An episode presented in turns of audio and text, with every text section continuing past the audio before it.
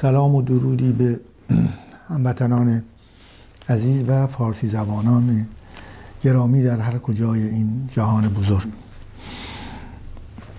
در نظر دارم بحث سرزمین فرهنگی ما ایرانیان رو در سی و سومین برنامه نگاه روانکاو ادامه بدم.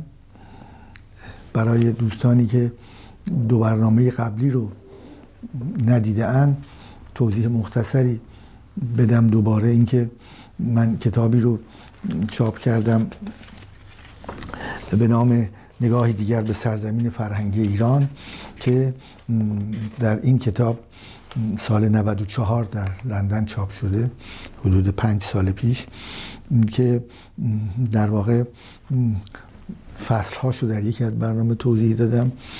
در برنامه دوم که برنامه قبلی بود سعی کردم به مقاله به نام ایران سرزمین فرهنگی ما ایرانیان بپردازم و یک پیش درآمدی هم گفتم که در برنامه قبلی که این نگاه یک نگاه تا حدودی سعی می‌کنه که انسان شناسانه و فرا سیاسی باشه و به هیچ ترتیب با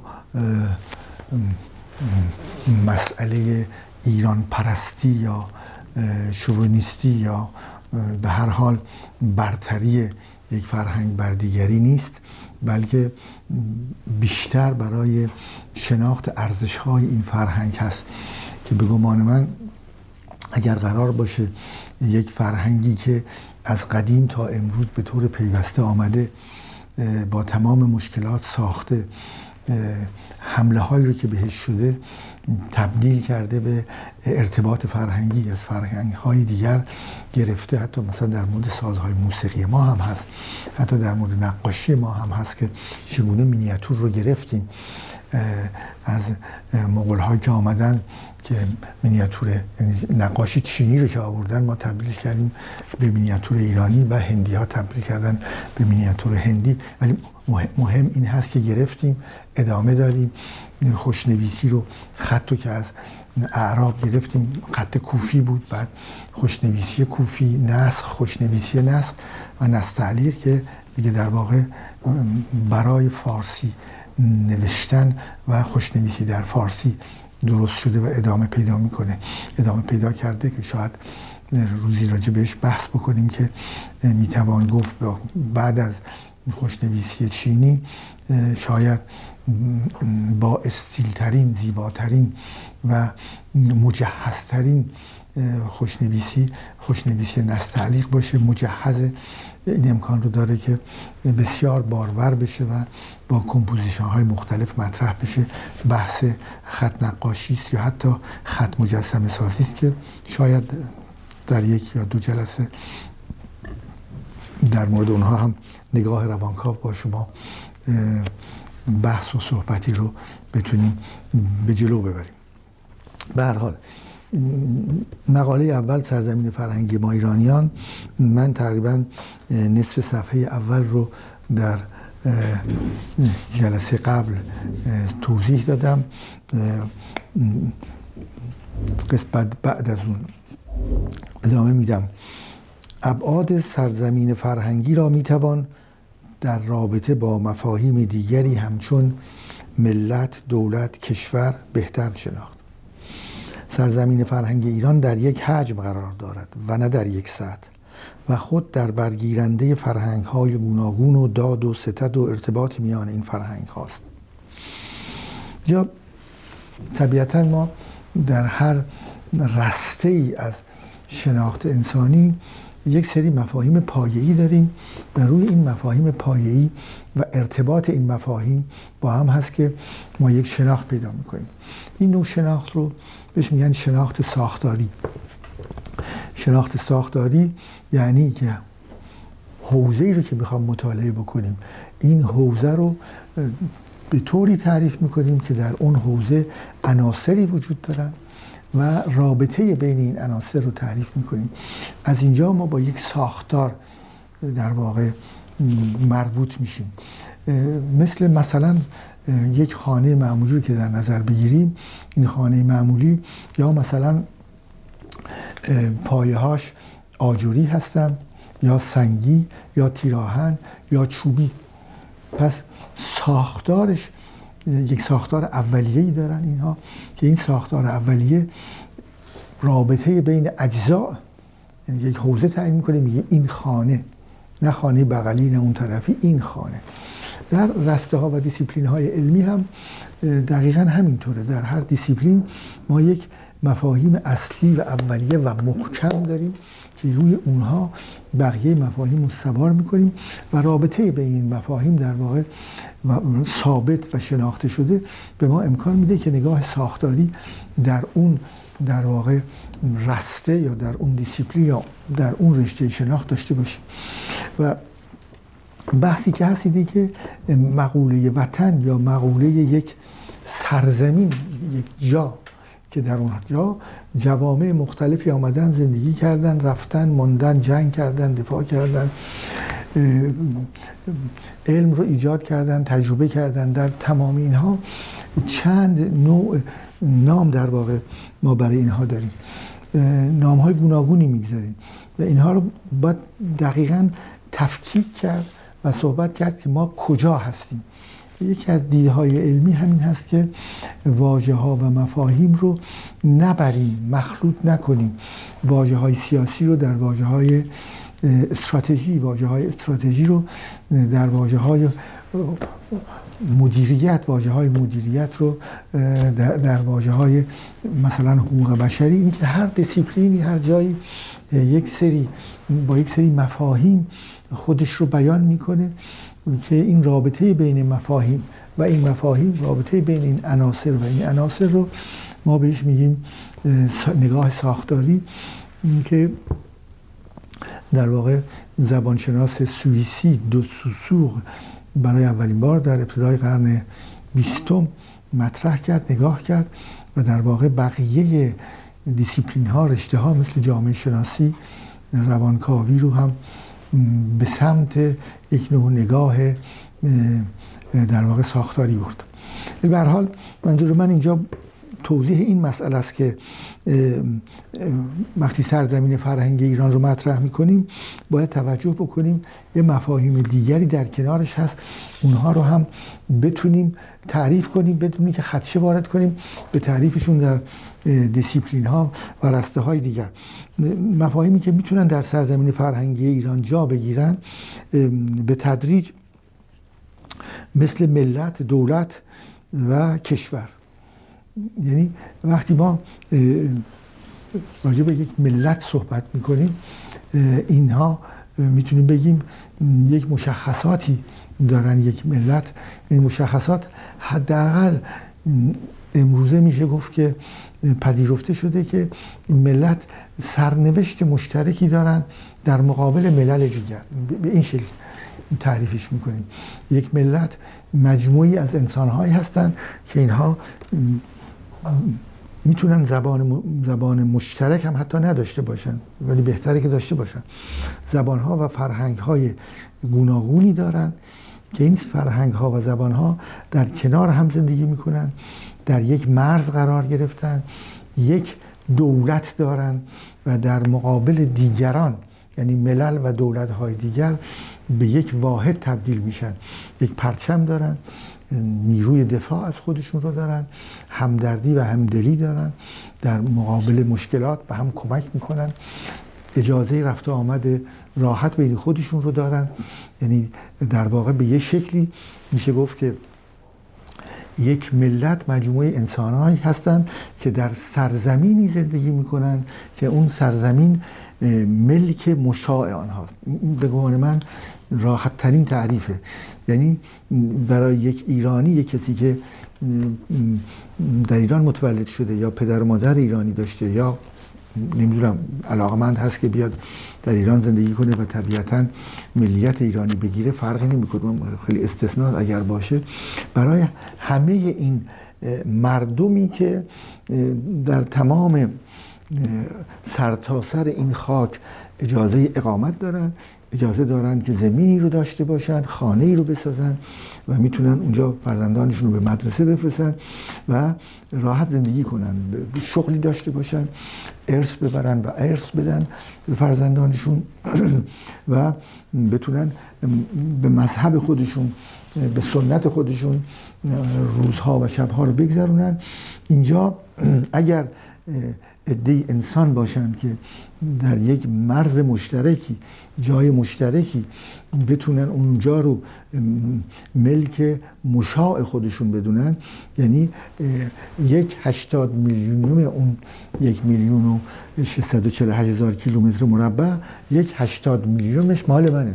ولی جای مشخصش نیست. ولی همه همینطور هست. و اینجا میشه گفت که یک تعریف دولت ملت رو ما می‌تونیم به این شکل مبناش مبنای انسان هست. انسان هایی هستند که ملک مشاعشون سرزمین میشه و در واقع دنیا این مسئله رو میپذیره. همونطور که روسیه ملک مشاع اون فدراسیون روسیه است و هیچ شکی هیچ کس در اونجا نمی‌کنه. پس میشه گفت که کشور شاید نگاه بیرونی به این دولت ملته. ملت سرزمین رو مرز جار و مکان رو ملک مشاع خودش می‌دونه. پس دولت ملت اون مجموعه مدیرانی هست مدیریتی هست که خدمات میده به این مردم. ظاهرا باید اینطور باشه تعریف دولت این هست که باید خدمات بده به این مردم. دولت در خدمت این مردم هست انتخاب خود این مردم باید اینطور باشه و خدمات بده و از نگاه بیرون وقتی میایم به داخل اینجا می‌تونیم بذاریم یک کشور یک مملکت. مملکت ملتی است که در حوزه مرزها ملک مشاع این ملت هست. دولتی داره که قرار به این ملت خدمات رو بده و خود همین ملت انتخاب کردن نمایندگان این یا مستقیم یا غیر مستقیم این ملت هستن و این از دید خارج از ایران به شکل یک کشور یا یک مملکت گفته میشه. ما 192 کشور داریم مملکت داریم در روی کره زمین. به حال این که بحثی می‌کنم که سرزمین فرهنگی در یک حجم قرار داره و نه, در یک سطح. برای که یه جور دیگری این رو معرفی بکنم که اگر نقشه ایران امروز رو بگیریم به همین شکل بهش حجم بدیم بیاریمش بالا مثل یک مکعب نگاه کنیم ولی پایه هاش پایه مکعب در واقع نقشه امروز ایران این رو ببینیم این حجم. این حجم هم در واقع زمان داره. یعنی اینکه در این سرزمین از 6000 سال به این طرف ما شواهدی داریم که قدمت شهرنشینی داره اینجا و در شهرنشینیش تقریبا میشه گفت که به جهان پیرامون خود هدیه های رو ارائه کرده که تا امروز هم هستن.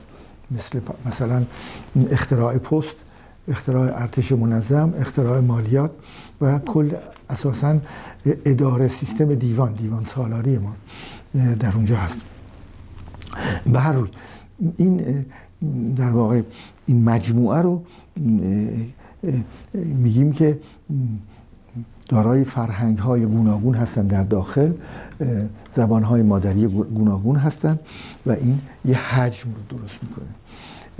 و این حجم یه جور دیگه هم میشه نگاهش کرد و این حجم رو میشه گفت که تمامی آنچه که در حال جوش و خروشه در ارتباط این افراد این جامعه در ارتباط افراد این جامعه با جوامع دیگر اون چهار میلیونی که خارج از ایران زندگی می‌کنن ایرانیانی که به هر حال میشه گفت حدود دو میلیون نفر در کشورهای همجوار و حدودا یک میلیون نفر در آمریکا و یک میلیون نفر دیگه در کشورهای مختلف مثلا 500 هزار تا در اروپا و 500 هزار تای دیگه میرن تا آمریکای جنوبی لاتین مثلا کوبا شیلی حتی کلمبیا و کانادا تعداد بسیار زیادی ظاهرا در شهر تورنتو یک قلم تورنتو و هومش حدود 100 هزار نفر.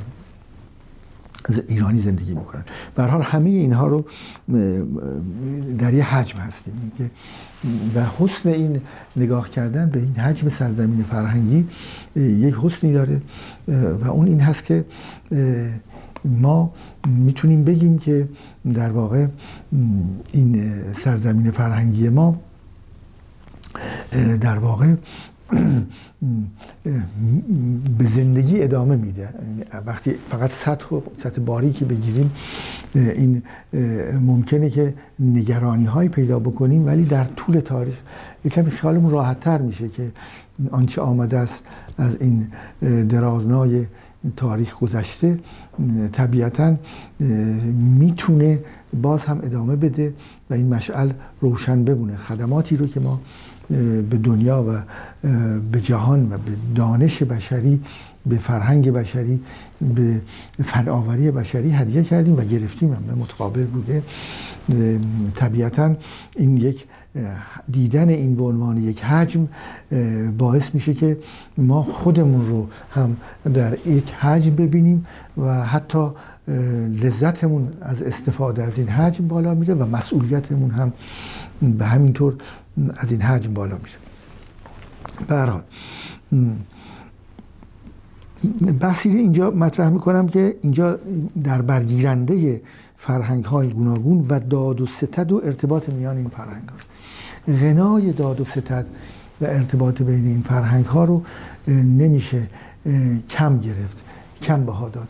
مثال های بسیار گوناگونی هست که نشون میده این فرهنگ اونجور که بعضی وقتها میگیم با چنگ و دندان درست مثل یک شیر شیر ماده مادر شیر که فرزندانش رو می‌گیره و می‌بره یا گربه هم همین کار می‌کنه. با چنگ و دندان این فرهنگ حفظ شده و در مقاطعی واقعا انسان تعجب می‌کنه که چگونه رخنه کرده این فرهنگ و چگونه رفته به جای دیگری بعد برگشته. به عنوان نمونه و به طور مشخص جامعه یهودیان عزیز ساکن ایران هستند که اینها در قرن 15 و 16 میلادی تونستن مجموعه موسیقی ایران رو در واقع یه مقدار تحت خطر بود زیر خطر بود این رو منتقل بکنن. به خارج از ایران سمرقند و بخارا و تونستن در اونجا توسعه بدن و بعد دوباره بازگشت پیدا کرد که امروز خوشبختانه می‌بینیم که در هر خانه صدای یک موسیقی یا آواز هست هستند فرزندانی یا پدر و مادرانی که هر کدوم یک ابزار آلت موسیقی رو مینوازند و این رو حداقل روی تلگرام یکی از سرگرمی های من هست که اینستاگرام و تلگرام این قطعات کوچک چند دقیقه‌ای که معلوم است که یه خانواده تهیه کردن تنظیم کردن و میفرستن نشون دهنده عمق بازگشت موسیقی ایرانی حالا کردی ترکی رقص ها گیلانی مازندرانی بلوچ و تمام اینها رو میشه گفت که هر, هر فرهنگی در حال نگاه داشته آنچه که به نام موسیقی هست ما می‌بینیم این رو. مثلا خود موسیقی حتی دستگاه های موسیقی به خصوص مثلا دستگاه دشتی در فرهنگ فولکلور فرهنگ محلی ما و ترانه های محلی ما به شدت حفظ شده گوشه هاش حفظ شده و حتی ظریفی مطرح می‌کرد که آنچه را که ما به نام روزخانی می‌دانیم یعنی با آواز خواندن اشعار مذهبی در متح و ائمه و عمدتا در بیان فاجعه کربلا می‌بینیم که روزخانی در واقع دستگاه ها رو هم معممین روزخان با خودشون آوردن مداهان با خودشون آوردن و به شکلی حتی در قالب روزخانی. آنچه که ممنوع بود خودش رو رسوند به وقتی که مردم تونستن این رو بگیرند و از آن خود کنند. این در واقع به شکلی حجم سرزمین فرهنگی ایران رو نشون میده. من کمتر می‌شناسم فرهنگی رو که به این شکل حتی به شکل زیرزمینی خودشو حفظ کرده. یک خاطره دیگری رو می‌تونم نقل بکنم. که من دعوت شده بودم به جشن ده سالگی استقلال تاجیکستان و در اونجا مطرح کردند که حافظ خطی وجود داره و اگر علاقمند به خریدش باشید می‌تونید اینها رو بخرید. من پیگیر که شدم برای من توضیح دادن که وقتی که حکومت عوض شد و بلشویک ها به حکومت رسیدن. ظاهرا در مناطق فارسی زبان مشکل بود که کتاب های خطی به زبان فارسی رو مردم داشته باشند ظاهرا اینطور بود و اینها رو زیر خاک کردن. خیلی امن با روش های بسیار امن و بعد از فروپاشی اینها رو از زیر خاک در آوردن و اینها حافظ هایی هستند که 70 80 سال زیر خاک موندن. همین تمثیل فرضم کنیم درست نباشه که دلیلی نداره درست نباشه ولی همینی که ای از فارسی زبانان توجه کرده باشند که یک کتاب خطی فارسی حافظ تا چه حد ارزشمنده که اون رو به عنوان یک گنج در زیر زمین دفنش می‌کنن تا روزی بتونن اون رو بیارن بیرون و طبیعتا به دیگران یا بفروشن یا بدن و مورد استفاده قرار بگیره. این طبیعتا باز هم مثال های گوناگون دیگری میشه زد که عمده ترینش به نظر من نگاه داشتن فرهنگ نوروز هست که حوزه نوروز ما به هر شکل هر به هر زبان مادری هم در سرزمین فرهنگ ایران صحبت کنیم ولی در حوزه نوروزیم حفظ حوزه نوروز حفظ چهارشنبه سوری حفظ انواع و اقسام آشپزی هایی که می‌کنیم. حتی در وقتی راجع به یک خورش صحبت می‌کنیم یک تغییرات کوچکی داره نسبت به مناطق مختلف. پس این یک فرهنگ مشترک هست. این در همون حجم فرهنگی است که قدمت بسیار زیادی داره. حتی وقتی میگیم قرمه سبزی گوشت قرمه گوشتی بوده که به شکلی اشایر غیور ایران سرزمین ما اینها وقتی گوسفندی یا بزی رو میکشتند در پوست پوست خشک می‌کردن گوشتش رو و در پوستش برمیگردوندن که بتونن در طول زمستان از اون استفاده کنن و با اونها وقتی خورش درست می‌کردن می‌شد قرمه. می‌بینیم که حتی به این دوری میره مسئله حتی یک قرمه سبزی اونجایی که با سبزی که خشک شده و گوشت در واقع خشک شده میشه یک خورشی و برنج که خودش هم خشک هست میشه یک غذای خیلی خوبی تهیه کرد که از گذشته به چه شکلی به ما رسیده. به هر روی در دنباله این این سفر رو من تموم بکنم و این تجربه بزرگ خود حاصل روندی چندین هزار ساله است که در ایجاد و رشد میراث فرهنگی آدمی تأثیر بسزایی داشته است. این روند شامل ایجاد و رشد و گسترش نظام اداری و دیوانی است که از کوروش تا به امروز و همچنین ادامه داره و همچنین ساختار زبانها و قابلیت و آمادگی این زبانها برای ساختن و یا پذیرش واژه هاست من در اینجا شما رو به دست خوشی های روزگار میسپارم تا فرصتی دیگر.